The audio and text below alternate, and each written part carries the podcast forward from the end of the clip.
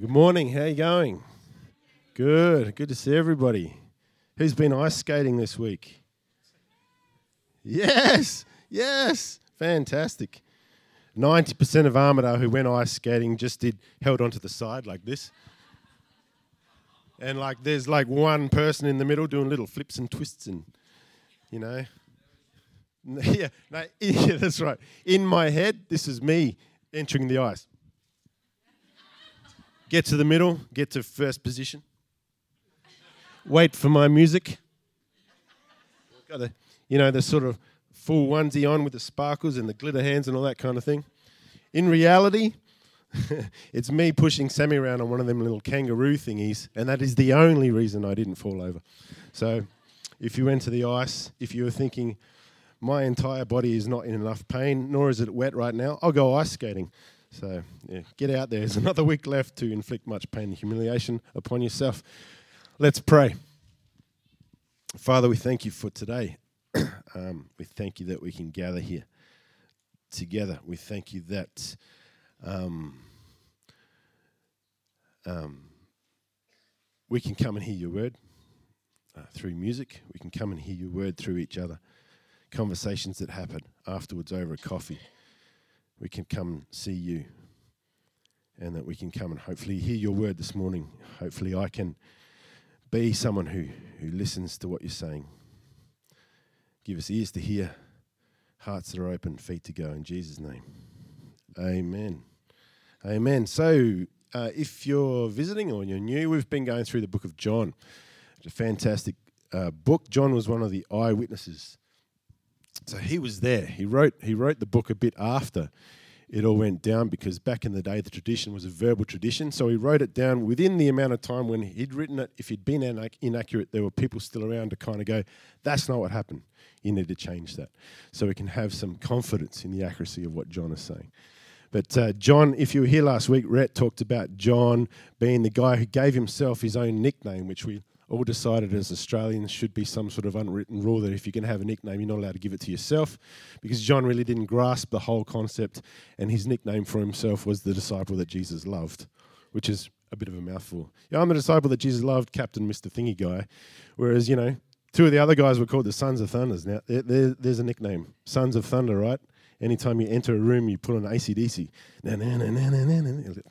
No, nobody? No? Okay. Where? Thank you, Acca Dacca fans here. So we're still in John, and we're going to um, today. I want to talk about famous last words, and they're not the last words that Jesus spoke on the cross. They're not the last words that he talked when he was in front of the Sanhedrin, the Jewish leaders, or Roman Roman guy, Captain Pilate. They're not those last words. They're the last words that happen in between, right in the middle of John, in the chapters 13 to 17 the whole book takes a, takes a really deliberate turn and it changes pace and it changes feel because those chapters are dedicated to his last intimate personal time with his disciples. So he's speaking to his disciples in these chapters. It's not that he's not also speaking to us, but uh, John records this as a first hand account of what was spoken. Um, so before before we touch on that, I just to, if I could grab the next slide, thanks, Em. I was thinking about this during the week, and a couple of a couple of things came to mind. Uh, I know these two things don't seem to have anything in common: ancient Egypt, ancient Egyptian burial rituals, and Saving Private Ryan. This will make sense a bit later on today, but um, if you know a little bit about, uh, and I know next to nothing about mummification rituals, but there's a whole bunch of different stages and they all mean something. They're all got to be done properly and in the right order and that kind of thing. And then off at the end, uh, the pharaohs and some of the wealthier people were buried with things that they called grave goods. So it might have been something like a jar of honey in case you get hungry on the other side. Your favorite cat. Imagine that cat getting put in the casket. You know, it's okay. Scratching from the inside. Sorry. Those who like, sorry, Rhonda. Rhonda's a big cat fan. Here's a jar of honey and your favourite cat for the next life. So that was their belief system. You won't need your brain, so we'll take that out through your nose with a hook, but you'll need some honey and you'll need a cat. Incidentally, fun fact honey is the only food that doesn't go off. So theoretically, today, if you cracked open that thing, you could eat the honey. if you're cool with it being next to a dead guy for a couple thousand years. But um, you know, if you really want to, it might taste of cat, sort of some sort of cat aftertaste.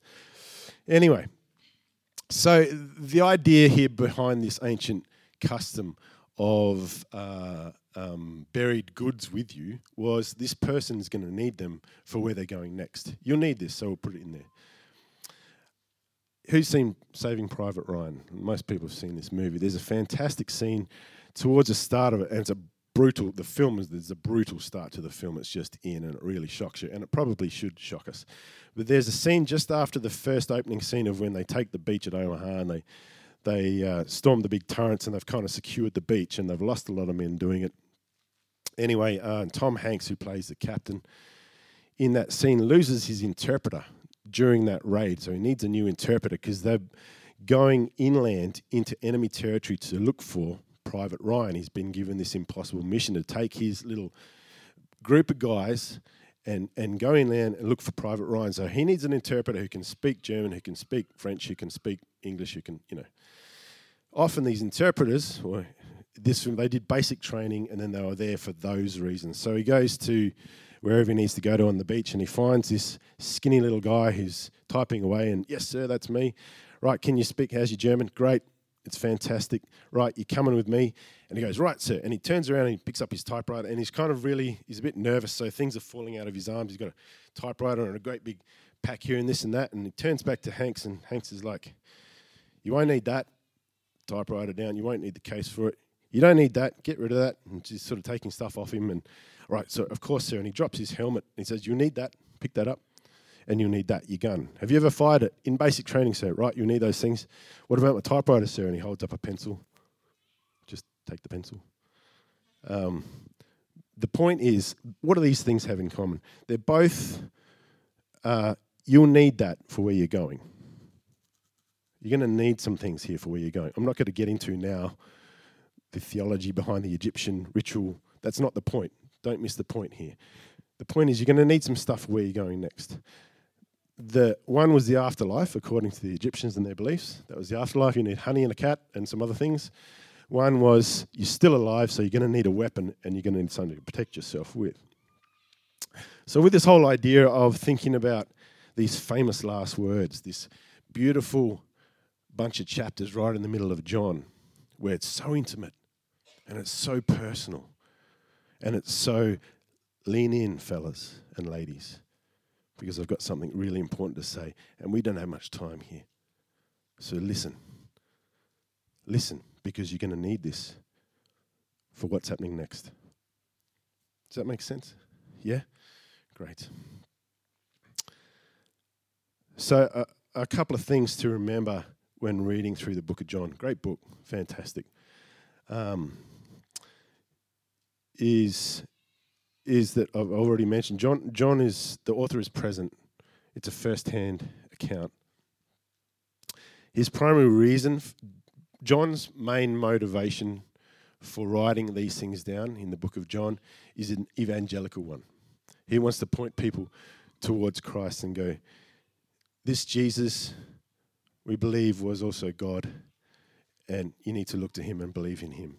And here's why. Okay, he, he often talks about I am, and that's really deliberate. I mean, uh, Rhett touched on where is Rhett? I keep referencing him, he's not here. He's cooking sausages. uh, Rhett touched on it last week. I am. That's a really deliberate phrase. I am the way that I am. I am. He's basically saying to his listeners, I'm equating myself with God, the great I am. It, it's a really deliberate choice of words. And also, there's a strong reminder with John, a strong thread of a reminder throughout the book of John that he's linking uh, first Passover with what's happening, what's about to happen. And, and that's a big joining up of a circle. The first Passover was the first sort of um, uh, turning point in redemption for Israel. And here we are right at the other end, with Christ being the perfection of that, the second Passover lamb. That's why we say Jesus, the Lamb of God. Have you ever been in church and perhaps you new to church and you go, why do they call Jesus the Lamb? It's because right at the start there was a Passover lamb. Jesus was the perfection of that. So when he went to the cross, they called him the Lamb. It is finished. It is done. Isn't that great? That's fantastic. It means that you and I can sit here today. Someone else has paid for that for us. And our blood doesn't need to be spilt, even though we're sinners, even though we stuff up and not, not perfect. Lovely. Thanks, Sam. Next slide. So, John 13, 17, setting the scene, the middle chapters, an obvious change of gears. I've touched on this already.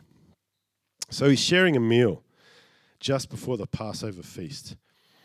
Um, and it's time of imparting, wanting a chunk of time with his disciples right before he, the like the, the it's already starting to happen. This, you know, the the cogs are turning for the end days of Jesus. He knows that, so he's getting some intimate, personal time here. Lean in, friends. I don't have long to go. This is important. You're going to need this for the next bit.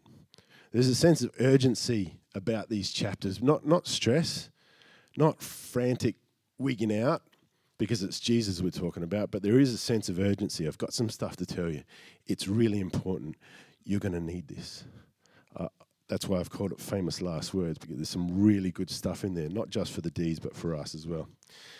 So with this idea of so prior to prior to these chapters, just to if you're sort of thinking, what does he mean when it's changing gears in the middle? So prior to uh, chapter 13, it was a lot about Jesus' public ministry.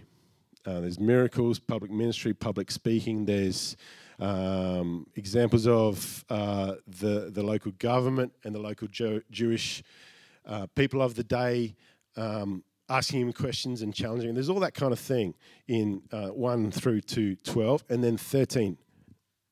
Just intimate really special time.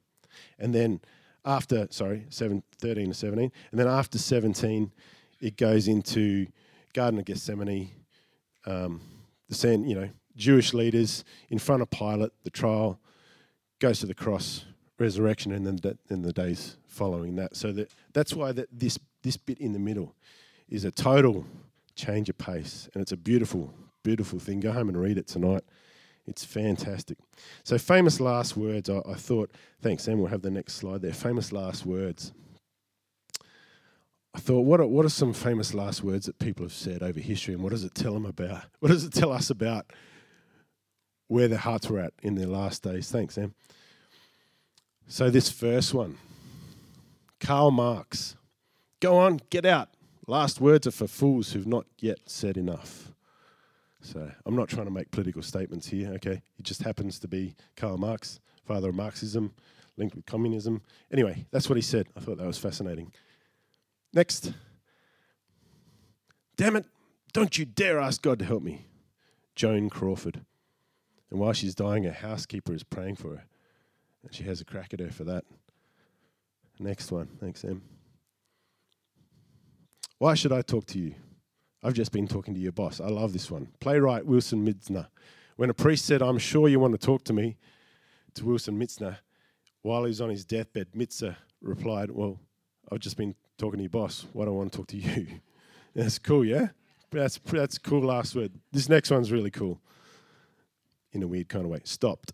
Surgeon Joseph Henry Green was checking his own pulse as he lay dying. That was his final word was stopped. Next one. I'll just unplug one of these other things here. Oh, wait. Unknown. Someone plugging their iPhone charger in from their hospital bed is. Um, I may or may not have made that up this morning and just thrown it in there, but I'll leave you to decide whether that's entirely accurate or not. Uh, last one. This one I deliberately left to last because it's my, my favourite one and it leads into what we want to talk about next. Last tag. Banker Richard B. Mellon who died in 1933, and his brother Andrew played a game of tag that lasted seven decades. Seven decade game of tag. On his deathbed, these were Richard's last words to his brother. His brother remained it, tag it, until he died four years later. Last tag. I've put that last because it's my favourite last line ever. Thanks, Em because I think these chapters, 13 to 17, are Jesus' last tag. Last tag, you're it. I'm going, you're it. He wasn't leaving them alone, as we'll see in a minute, but it was his, hey, last tag, you're it. Um, you know, if you're a wrestling team, tag, you're in. Big last things, an overview. So this is. Um, I'm sorry to disappoint if you are hoping for sort of one verse to chew on here. I'm kind of taking this chunk and going, this is the overview. Doesn't mean we won't touch on some specific verses. So, this chunk of scripture where it's so intimate and so personal. What are these big last things, this last tag, these famous last words? Thanks, Em. First one service. Chapter 13, 1 to 17, Jesus models foot washing. So the whole section is kicked off with him serving.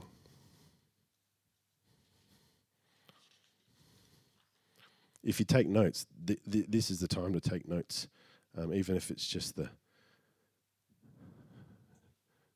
just the word service. I, I think it's fascinating that um, this time here includes washing Judas Iscariot's feet. It includes eating with him. So he didn't kick him out and then wash feet. He didn't say, go and do what you need to do, which was run away with the money and pay the guys so you can, you know, throw me under the bus. Before that, he could have done that, but he didn't. I think that's amazing. Service. That's his very first, right off the bat. Last tag, famous last words is serve, reminding these guys, I've set an example for you. Now go and do it for one another. Next one, thanks, Sam. Love one another. John 13, 34 to 35. Let me give you a new commandment love one another. In the same way I have loved you, love each other. This is how everyone will recognize that you are my disciples when they see that you have love for each other. So, service, love one another. Next one, Em. Trust me. So, you can imagine these guys might be feeling a bit like, I'm not really sure what's coming next. He's been kind of talking in riddles up to this point. He's sort of saying some stuff that's scaring us a bit here. You know, you're the Messiah. We believe that. We're sp- you know, you're supposed to overthrow the government. You know, the the Romans here. What's going on? So they might be a bit frightened. And he's saying, "Trust me, comfort and assurance." Chapter 14, 1 to 2. Do not let your hearts be troubled. There's some great things. If you're going to say some last things here, these are, he's just nailing them. He's nailing them. Next one. Remember, 14, 6 to 7. I'll read this out because it's, it's, it's lovely. There's lots of lovely things here, but I am the way and the truth and the life. No one comes to the Father except through me. If you really knew me, you would know my Father as well. From now on, you do know him and have seen him. Remember, I am the way, the truth, and the life, and that'll be an anchor for you in these days to come. Next one. You are not alone. Right on the heels of that. Remember, I'm the way, the truth, and the life. By the way, I'm not now going and just going. You know, yes, it's tag, but it's tag with a helper. I'm leaving you a helper and I'm leaving you my peace, not as the world gives it. But the counselor, the Holy Spirit, who the Father will send in my name, will teach you all things and will remind you of everything I have said to you. Peace I leave with you, my peace I give to you. I do not give that. Is Is there anyone here this morning who's perhaps had a kind of week or a kind of year or a kind of life where your heart is just frantic? Don't put your hand up. Jesus says, My peace. My peace. Yeah? It's not as the world gives peace. Hey, peace, man. And that's all nice, nice sentiment. This is something powerful, different level, next level stuff. And it doesn't matter who you are or where you're at. Uh, even our little boy is not yet three. If he's having a hard time getting to sleep, so let's talk to Jesus. And he says, his words, not mine, Jesus in my heart. Yeah, Jesus in your heart. Let's talk together because he's right here. He's right here. And it really helps him. My peace I give to you, my peace I leave with you, and a helper. Yeah? Fantastic. You know the Great Commission? Sorry, a little sidetrack. At the end of Matthew, go into all the world. Yeah? Make disciples. I used to read that and freak out. But it's bookended by um, these two bookends, which is I'll never leave you. I'll always be with you to the very end of the age. And going to and the other end, sorry, now that I've had a memory blank, but it's bookended by two assurances that you don't do this alone. This is not a by yourself thing. Next one, thanks, Em. Remain. Chapter 14, 26 to 27. Sorry, I'm leaving you help over my peace. I think we've already done that one. Sorry, next one, Em. Is there another one there? No, I don't know. Something happened. I'm sorry. That's okay. There's only a few slides. I must have messed it up when I was putting this together. This is good. So if you have to, you have to take notes now. So the next one is um, remain in me. So ch- chapter 15, 5, the vine and the branches. I am the vine. My father is the gardener. You are the branches if you remain in me. Who knows this passage? Famous passage. Beautiful section of scripture. Remain in me. And last one, chapter 15, 8 to 20. Get ready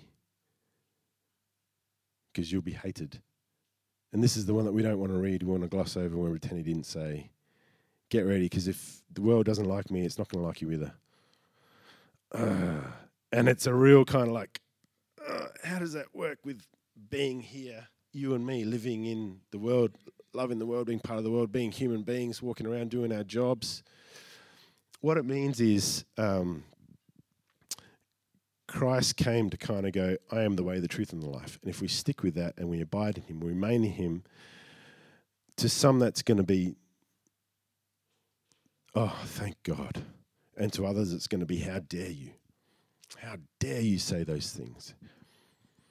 This is where it needs to get back to. And if you're wrestling with this and asking these questions, that's great. Please wrestle and ask. That's wonderful. Christianity is not about, don't ask those questions. And if you need to want to come and speak to Cares or myself, come and see us afterwards. That's fine. Um, but Jesus is very exclusive. He says, I am the way, the truth, and the life. And you can kind of just dismiss that if you like straight off the bat because it's powerfully politically incorrect.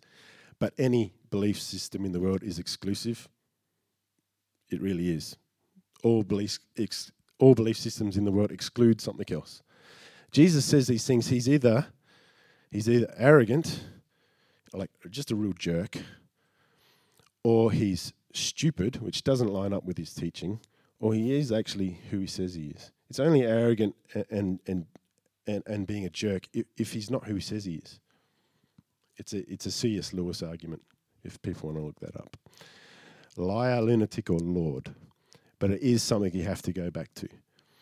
Um, if you want to examine Christianity, you have to go back to the source, which is Jesus, the person, and Jesus, the God, and look at his life. And John is a fantastic place to do that. John and the Gospels. Sorry, little sidetrack. That's important. Finally, right at the end of this, chapter 17 of John, the entire thing is devoted to prayer. So, right at the capping off of all these big ticket, famous last words serve one another, love one another, trust me, remember, you are not alone. Remain in me, the true vine. Get ready, be prepared. He prays. And the first thing he does is he prays for himself. Then he prays for his disciples. And then guess what? He prays for us. A God that prays for us. He prays for all believers everywhere. And that's the last bit of this beautiful little section John 13 to 17. I hope you're encouraged. I really do. I hope to be encouraging. People want to know all the time in this world what's your bottom line?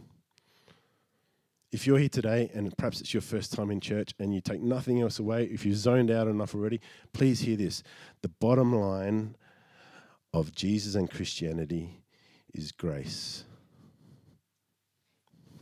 Before a good argument, before anything else, it's grace. Okay? Jesus died, loved the world. God so loved the world, he gave his one and only Son, that forever who believe in him Jesus died so we don't have to. If that piques your curiosity, even a tiny little bit, please come and come see us. Yeah. People want to know what's your bottom line? It's grace. That's the bottom line. Grace. The wrap up. Something else I really noticed as I, I pored over these chapters during the last couple of weeks is there's a phrase that keeps coming up um, periodically. I think it's about three or four times within this space, and you'll have to go back and read it now. Hopefully, this has piqued your interest a bit. And this is the phrase I have told you these things so that dot dot dot. And it's a something that you could be innocuous and you could gloss over, but it's powerfully important because when it says something like that, then you go, then you need to backtrack and read that chunk before that thing was said. And then there's another chunk, and then that thing is said again. You go, oh wow. And then there's another chunk, and then he says it again. If you're taking notes, this is another time to take notes. This is really important. That I could find, and, and there might be more, but in that just small section that we've been looking at, 13 to 17, he says it four times. I have told you this so that. The first one is so that you believe I am He. Okay, so write down believe. The next one, next one is so that your joy may be complete. Joy. Next one is so that you will not go astray, you will not fall away. Next one is so that in me you may have peace. Famous last words. Believe, and so that your joy will be complete.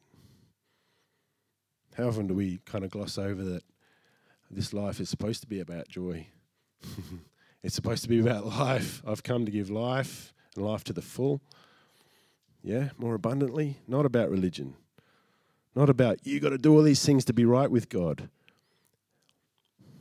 That's a huge difference here if I can get on the gospel wagon right now. I love that his last words are things to encourage. They're not religiously, you better, mm, I'm going now, and you might be right here, mm, you know. It's none of that. And then right at the end, just to actually solidify what he's just said in his last words, he goes, Believe, have joy, hang in there, guys, and be at peace. Let's pray.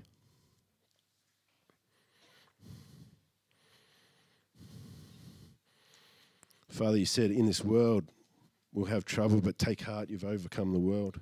Help us grab that. Help us hold on to it. Father, please forgive me if at any point today I've muddied waters rather than trying to make them clearer. Um, with every cell of me, I'm, I'm trying to say this is not about religion. It's not about being a good person. It's about holding on to you, Jesus, with everything we've got.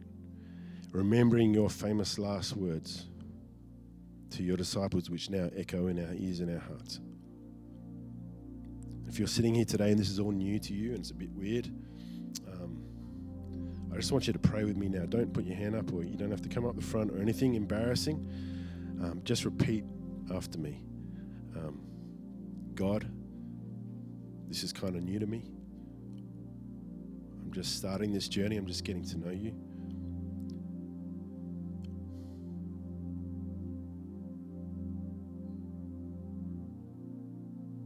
If you're there, if you're real, Jesus, if, if you're real, please just speak to my heart now.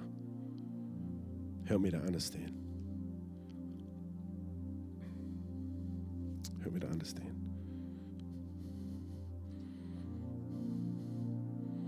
Father, thank you that you prayed for us. At the end of your famous last words, you prayed for us. Your thoughts were for us, for all believers everywhere. I thank you for everybody here. I hope we are encouraged. I hope we receive peace this morning. I hope our hearts are stirred. For those of us who have been Christians for a long time or in the church for a long time. I hope there's something next level going on for those of us who are just seeking or just here because someone else brought them here today. I hope and pray that um, this is the start of something great. Please ask questions. Um, please kick tires. This is not religion. It's about relationship. It's about a God who loves you enough to send his son to die in your place so that you don't have to, so that you might have life and peace and joy and hope and comfort. Thank you for your famous last words, Jesus. Amen.